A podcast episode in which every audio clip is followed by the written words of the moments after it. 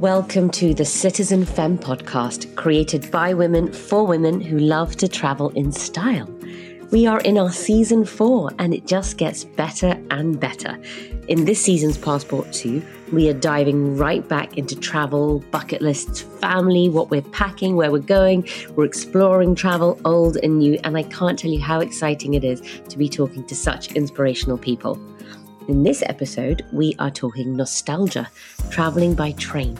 And we have two very knowledgeable guests joining us. I mean, who else would we call upon but journalists Monisha Rajesh and Kate Thompson of Belmond? Welcome to you both. I would love for you to both give me a brief introduction before we talk about the joys of trade travel. Hello. So, yes, I'm Kate, and uh, I've been working at Belmond for 12 years now, which I can't believe where the time has flown. And I've become far more of a train spotter than I ever thought I would be in my life. So, know far more about trains than I should do, really. And uh, so, have a fantastic job, and um, I'm looking forward to telling you all about them. And I can't wait to hear it. Monisha. Um, uh, not dissimilar to Kate, actually. I've become quite the train boffin in a way that I didn't think I would be. Um, I wrote my first book around India in 80 trains uh, in 2010, and my subsequent books are around the world in 80 trains and also epic train journeys, which I wrote during lockdown. Um, I'm working on my next book, which is called Midnight Express, which is all about the resurgence in night train travel. Uh, and I'm also looking forward to chatting to you about my love of trains. That's fantastic. Now, I'm uh, my knowledge of, of train journeys is, I have to admit, limited. So I'm looking forward to learning all about it and the growth in it, which I I think has grown a lot recently. But I want to go back to the beginning. What what role do you think nostalgia plays in our travel planning or decisions generally? From my perspective, nostalgia is definitely an enormous part of the romance of train travel. Uh, and people often say to me, Gosh, what a romantic, lovely way to travel. I bet it feels like sort of harking back to a golden age where you bed down in a lovely sleeper berth and you close your eyes in one country and you wake up in another. And I mean, I suppose to some degree that is romanticizing what the reality actually is.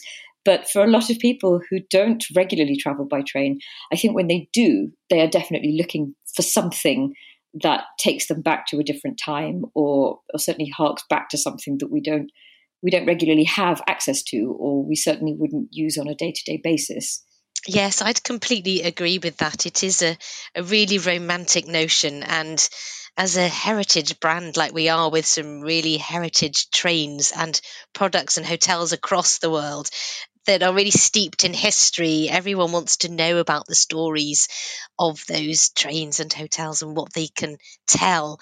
And um, it's that sort of proud heritage that really informs everything we do and how we interact with our guests and try and get them really into the spirit of train travel and what that means. And and people um, often come on board thinking that they're just going to sort of stay in their couple in a way and, and dine dine as a pair but then before they know it, they want shared tables with their fellow travelers and want to um, really have a great time. So that nostalgia feeds through everything we do um, at Belmond and, and, the stories that the trains have. We're, we're just um, really eager to share those with our guests. So perhaps there's a return to this golden age of travel.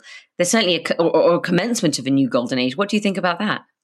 The golden age um, for us is is really key to um, to a lot of the trains that we have because they are the vintage carriages that were um, were born in that time, and so restoring them back to life and allowing today's travellers to experience what it might have been like, but very much in today's world. You know, this isn't old fashioned food with old fashioned um, service. This is very much up to date, modern, you know, contemporary experiences, but housed within these beautiful um, vintage carriages, which have been lovingly restored. So that whole golden age of travel was really inspiring to people at the time. It was really pioneering.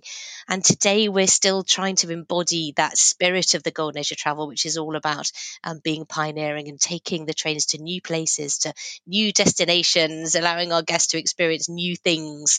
Um, and that sort of golden age was all about tied up with nostalgia really and those happy times and happy memories and uh, you know recreating those again at in different places and points on board over a cocktail in the bar car or a nightcap with your fellow travellers or a, um, a whiskey, a jaunt of whiskey on the Royal Scotsman. Um, so lots of amazing places to mingle with your fellow passengers and and sort of relive those wonderful moments of the golden age of travel. You've really fired something in me there uh, because I'm actually going to be on the Royal Scotsman next week. Um, I'm taking my mum up for her 70th birthday. Um, it's all part of my book research, but I thought I could roll some of the joy back into that as well. And um, I'm absolutely looking forward to that because I think, as you said, there definitely is a resurgence in people wanting to travel by train and not just for not just for anniversaries or birthdays or big celebrations, but I can see there are so many people now who are actively looking for train travel to be a part of the way that they not just go on holiday, but the way they actually live. And people are post pandemic definitely looking at ways to travel that are slower, that engage you much more in your landscape, that engage you much more with your fellow passengers, um, and also in terms of climate change as well. It's it's a huge part of travel now, and it's something that nobody can ignore anymore. And I think train travel absolutely feeds into all of those things. And it's it's just bringing people back to recognise that there is this absolutely extraordinary way to travel. It's never actually gone away, um, but I think we're just now reminding people that it has always been there, and that it just takes you to research into it a little bit uh, and find that there are loads and loads of different ways to travel by train in different places um, that are very accessible. Monisha, what first sparked your interest in train travel? Do you remember, actually, do you remember your first journey by train? I don't remember my first train journey, but I have been told about it. And it was actually my first international train journey as well. Um, I was in a pram, and my parents were in Switzerland, and they were on board a train that they thought was going to Bern. And when they got chatting to their fellow passengers, as you do, they discovered that they were actually on the way to Bonn. And in the last second, they had to jump off the train and carry me in my pram across the tracks, much to the horror of the train staff, and get onto the right train. And I, I believe I was about three months at this point. Um, but after that, um, I was taken on trains a lot when I was little. And I, I suppose like all children, I, I, guess everybody's got that train story. Everyone's got some sort of memory of either traveling to the seaside by train or traveling to visit grandparents by train or just living by a train track and remembering trains juddering by the back of your house or something. But for me, the love of trains actually came after after researching my first book, not really before. I set off to India to to do a book that I knew needed to be about people. It needed to be about modern India, about young people in India. And I just couldn't figure out a way to come face to face with those people. I needed to meet them, have their stories, chat to them, and to meet an enormous um, cross section of society. And as I sat thinking about how I could possibly do this, I suddenly realized that train travel was the way to actually give myself access to, to all these people. And so it was a rail pass that actually got me into India, straight into what's known as the lifeblood of the nation. And I spent four months traveling by train, meeting lots and lots of different people from, I mean, you have politicians traveling up in first class, right down to laborers and fruit sellers down in general class. Um, you've got eight different classes across Indian trains. So you, you literally get to meet a microcosm of Indian society. And by the end of that four months, as I was on my last train coming back to Chennai in the south of India, I realized that it was actually the Indian trains and Indian railways that had become the lead protagonist of my story. And my whole book was really centered on Indian trains. They, they had just become a part of me. And it never left me and I came back to England and I was just obsessed with trains after that. And wherever I went on holiday, I wanted to try and find trains. I would listen for the hoot of a train in a city and think, oh, I need to find the station. And and that's how around the world in 80 trains came about because I thought I need I need to do this again. I need to see if I can relive this amazing journey and find that charm and that that spirit uh, of people in different countries. And and thankfully, I was able to do that. From all your journeys, do you find people as forthcoming to talk to or share their stories on trains in different countries? as they were in India, or is it quite different it's, across? It's similar in some places. Countries where you would um, take and one travel. of the very basic things that makes that possible is language, and that's why my second book was around the world because there was no specific. There was no one country where I could go and replicate what I'd done in India because language was the problem, and I'd wanted to go and do it in China, but I don't speak Mandarin and or Cantonese, and I thought I'm just I'm going to need an interpreter which for me just breaks up that relationship between fellow passengers if you've got someone constantly translating for you.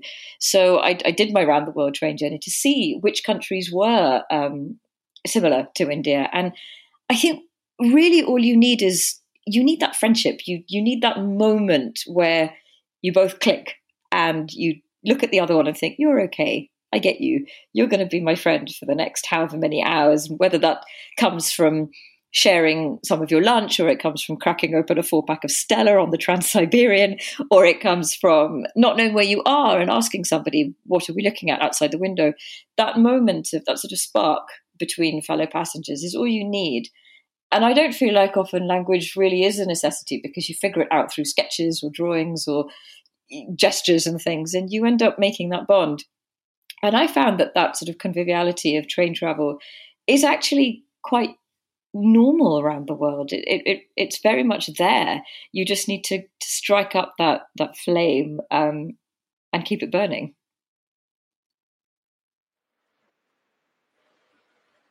That's so lovely, and there's something very romantic about it all, which I think is fascinating. Kate, you joined Orient Express. Is it 12 years ago? You said it is. Yes. So you steered the trains and cruises through the rebrand to Belmond in 2014. That's right. That's right. Yes, so we, the company was called Orient Express and then um, and rebranded um, to Belmond in 2014, and and really it was just a recognition of the sheer size of the company now. Um, we have six or seven trains and cruises, and then we have over over 43 hotels around the world. So it was an, a really big hospitality um, brand with many many iconic properties, and we just wanted to bring them all together under one global umbrella, um, talking really about Belmond Beautiful World. So it was it was based on the notion of a beautiful world and really just trying to connect all these heritage properties and iconic stories together um, and allow our guests to really explore that beautiful world. So it was yes, it was a big time and, and we spent many um, many years building the the Belmond brand, and uh, and then we were really fortunate to be bought by LVMH, Louis Vuitton Moet Hennessy, um, back in 2019. So that's now made us part of Europe's largest uh, luxury conglomerate, and um, the um, wealth of experience and opportunity and inspiration and expertise that comes from being part of LVMH is really inspiring. Can you give us a summary of some of Belmond's signature journeys? Yes, absolutely.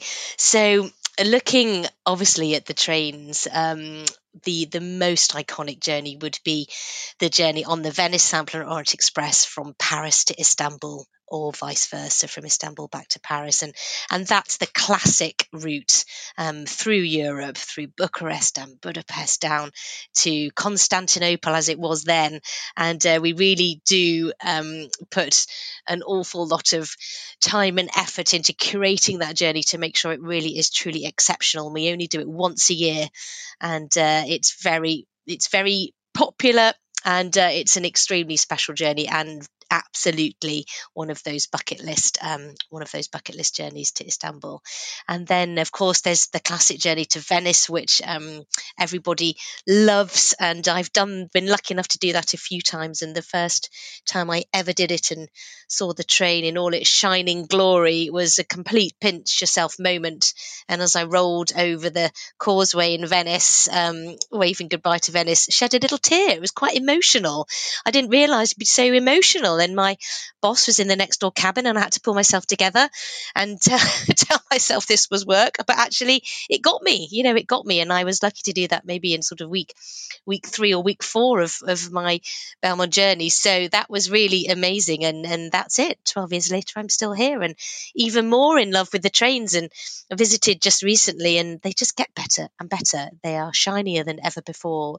Um, the, the two restaurant cars in the Venice Simplon Express have just been been completely refurbished and look absolutely stunning. And it, it's amazing how these historic old ladies can um, become better each year. They definitely improve with age in a nice way. But some of the other journeys, um, or the iconic ones around the world, I suppose, um, on the Royal Scotsman, you've got the classic journey where you're into the Highlands um, and out. It's the most wonderful way to see Scotland because you're cosseted in this luxury bubble as you look out the window, sometimes at the wild weather, but of course at the wild scenery, which is really dramatic. And you're on the beaches with the seals or walking across across to Skye early in the morning, or at Glamis Castle, either gazing at the incredible history or looking at the wonderful Highland cattle um, at some of the estates that we visit. So, really, that's a, a fantastic journey on the Royal Scotsman. And then to go over to Asia, we have the Eastern and Oriental Express, which travels the the length of the Malay Peninsula between Singapore and Bangkok.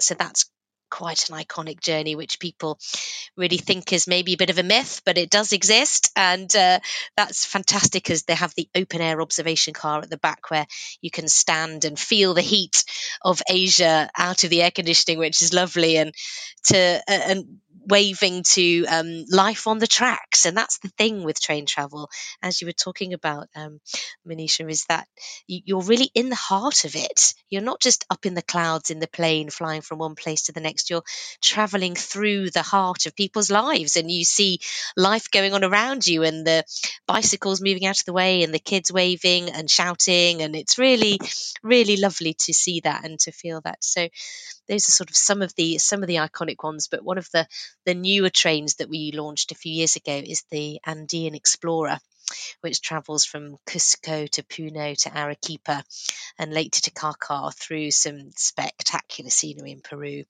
Uh, so that's a yeah a really special really special journey. Those are some of the some of the big ones gosh, they, they all need to be added to a bucket list. I think that's so lovely, the way, which is so true. I mean, it didn't cross my mind, which seems bizarre, but you are journeying through the towns. And so you have, I have this lovely image of my head of these children waving as the trains go past and you're, you're going through people's everyday lives, which you definitely don't get on a plane. You're up in the air, you miss it all. So you mentioned having a tear in your eye after the Venice one. Of course, that emotional effect is very telling of train travel. It's really interesting. The um, we had um, some guests come on the other day um, for a big season launch for the the beginning um, of this this year's VSOE season on the Venice Simplon Orient Express, and these these people were invited guests, and there some of them were pretty famous and uh, they'd they'd seen lots of things before. You know they'd been to you know there, there, was nothing much they hadn't seen in the world. But to see them all arrive at the train they all turned into children it was really interesting. And it's a massive leveler. And they all became this bunch of travelers together on the train. It didn't matter where they were from or who they were. And they all turned into children. It was so lovely to see them because they'd never seen anything like it before. And so that was really, it was a really special moment. Really lovely. Monisha, I want to go back to talking about your books and what all your experiences and research in train travel. So, can you tell me about the most epic rail odysseys that you you've been on. Which would you add, or which would you suggest that we add to our bucket list? Oh gosh, um, there are three that always come to mind when I think about big, big, big journeys. Um, one is not the Trans Siberian, but the Trans Mongolian. Um, and what I didn't know before I actually took this train was that there's no specific train called the Trans Siberian. It's the name of the route. And there are three. There's the Trans Siberian from Moscow to Vladivostok. There's the Trans Manchurian, which cuts right down through China into Beijing. And then there's the Trans Mongolian, which, as the name would suggest, um, goes from Siberia into Mongolia all the way across and then cuts into China and ends in Beijing. And that's the one that I took, which is a long, long journey. It's five days for the first leg before you even reach Siberia. And most people hop on and off because it's a lot to do in one stretch. I think it's about nine days in total if you did it without getting off.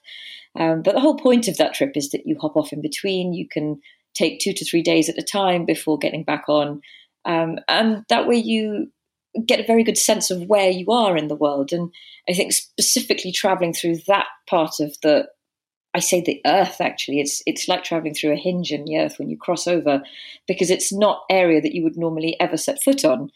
It, when you're flying, you would just you would literally get on a plane like we discussed before and fly from Moscow, and just you'd be in the air, you'd be in the clouds, and you'd have no concept of any of the landscape or rivers or lakes or mountains or villages or stations or people or food or anything like that.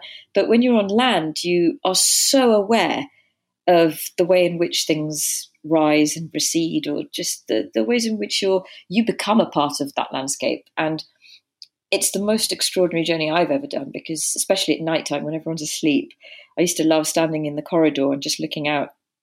And I used to see this landscape with swirling mists and just forests would suddenly pop up and they would be colors that I'd never seen before and the lakes would look shapes like I'd never seen before and I thought you you only really understand this part of the world or get to grips with how different um, Earth can be when you're on a train, when you're you're literally curving and curling around um, the land all the time, and talking to people whose facial features start to change, you know, gradually as you go through different bits of the country. Um, foods start to morph into different kinds of, you know, cuisines, and you can you can see that gradation of things changing. Whereas when you start at one end, you just lift up and then you sort of pop down in the other. And I think for, for most people, that that big, big journey, the, the Trans Siberian or Trans Mongolian, is one of those epic bucket list trips.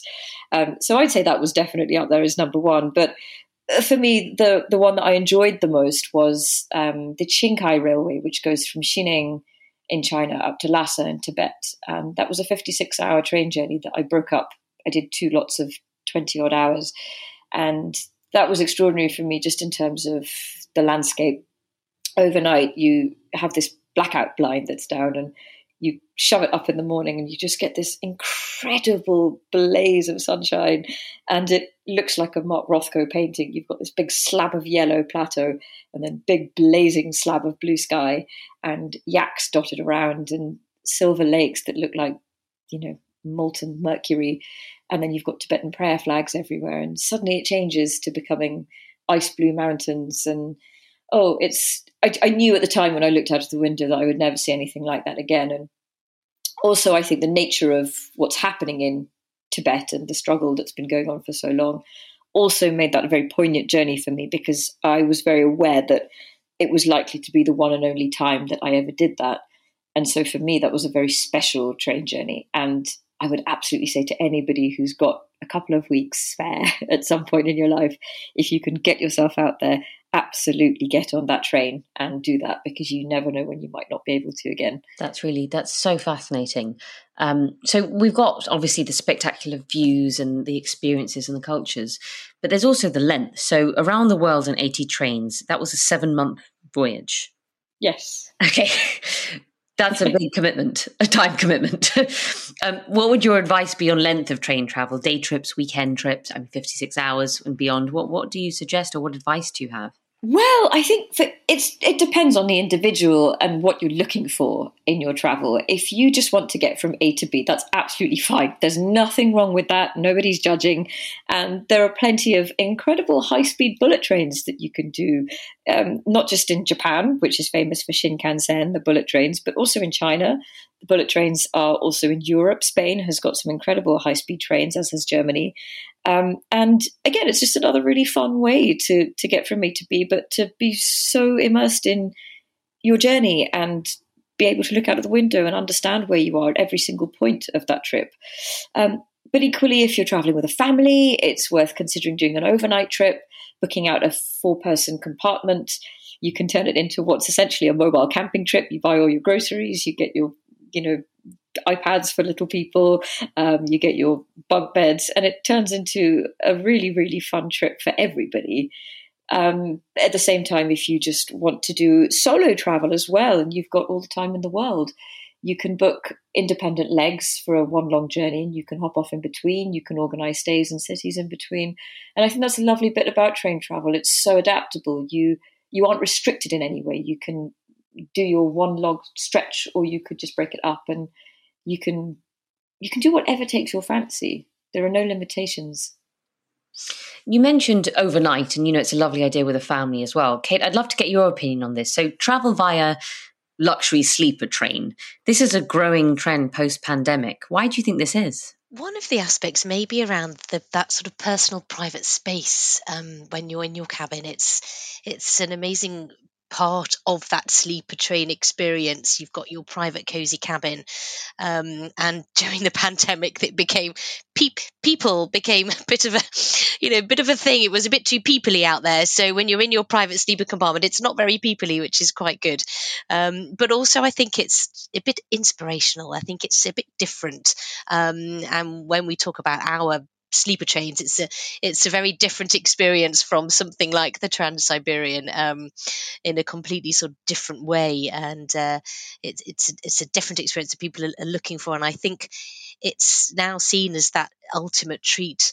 Um, and post pandemic, people always said, "Oh, one day I'll do that." Well, now people have realized that that day really needs to be today or tomorrow because you know life is short and life is precious and we need to do these you know these big bucket list experiences and, and tick them off quickly because who knows what's going to happen. So i think it's sort of that inspirational aspect of sleeper trains and that sense of adventure and people wanting to do different things and go to different places. And and the thing with train travel is it takes you off the beaten track takes you off the motorways and the roads um, and takes you into countryside as um, Monisha was talking about to see things that that you would never see from the air or from the roads. It takes you to all those different destinations and and that's really inspirational I think. So the the the sense of that epic adventure, I think, is coming back. And I think the pandemic has fired that sense of adventure in people to get back out there and get back traveling and to see those amazing, amazing things that they um, had always wanted to do. So, admittedly, train travel can actually be quite costly, um, incredibly luxurious, and no doubt the the emotional value that you gain is is fantastic but it is expensive. Monisha, do you have any tips on affordable train journeys that can still feel luxurious or even maybe cost saving tips or anything like that? Oh, so that's one of the things that train travellers, um, me included, are often griping about, specifically in the UK, that if you want to book not just a sort of overnight sleeper, but any train ticket, to be honest, at short notice is really expensive. Um, and you can see why people just take quick flights because it's it's cheaper and it's faster. But if you book far in advance, you can often get pretty good deals on your tickets. And I mean, if you're planning holidays over Easter or summer, that's probably the best way to do it. So, up to three months in advance, I think you can get your tickets. And one of the other clever things to do, which people don't often realize, is that if you book your returns separately, you can get an enormous discount. So just book book book each leg individually. Um, oddly enough, you will get the same ticket for often about thirty percent less.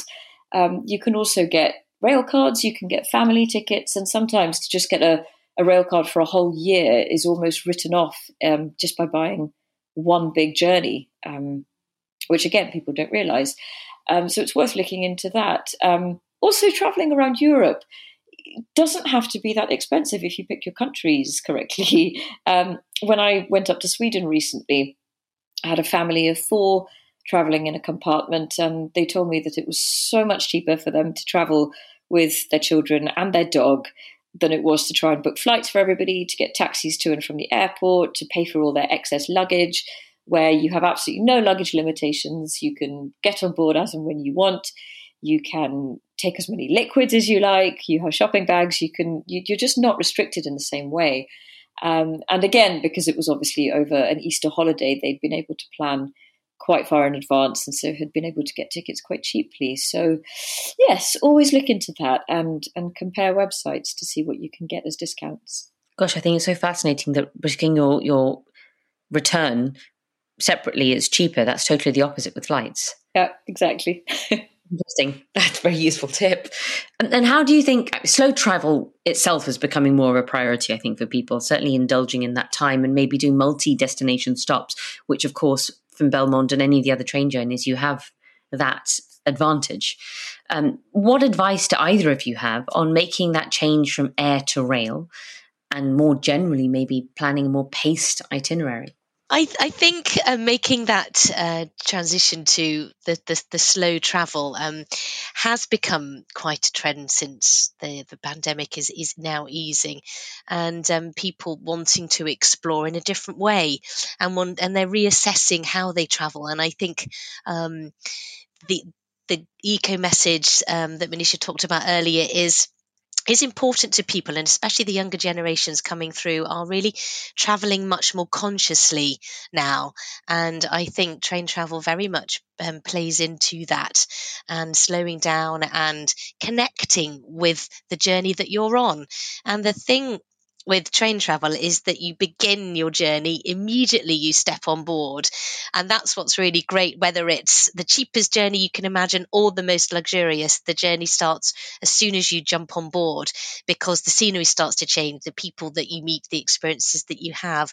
Whereas the air the air bit of the journey is always um, annoying it's cramped it takes a while it's tedious um, so it's not so much of an adventure but i think that's the beauty of train travel really is and the, the slow part of it is that the the journey has already begun. So it doesn't matter how long it takes because you build that in as part of your holiday or your adventure.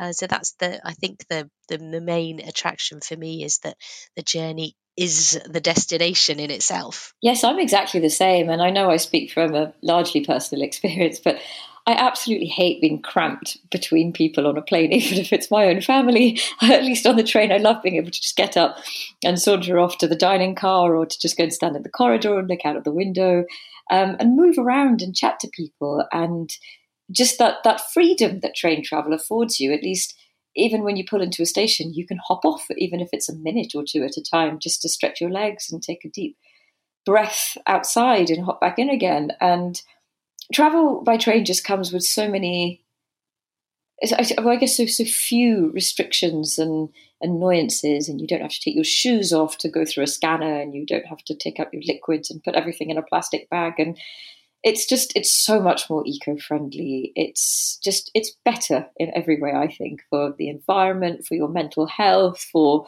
just for everybody's general enjoyment of trains. And, and while I, I do appreciate that it can be very expensive for families sometimes, and it can be really difficult if you've only got a very short period of holiday and you want to make the most of that time and just zip off on a plane and back again, and that's fine. Um, but always think about how much train travel you can do once you actually get somewhere, once you arrive in a country. Think about how you might actually be able to get yourself around with a, just two or three short train journeys. Um, can make all the difference. Eco friendly mental health, general enjoyment. These must be three key objectives for anyone planning any trip. So they're absolutely fascinating. Um, final question. We could go on, but final question. What is the one train journey you cannot wait to take? It's such a hard one, isn't it? Gosh, I mean, I've just been listening to Monisha thinking, oh, I want to do all of those. They sound incredible. Um, but I have two two little children, nine and five, and so I'm always thinking, um, about you know obviously how to incorporate them in travel plans. And so they're always talking about when can i go on mummy's posh train? So that's always um, an interesting dilemma.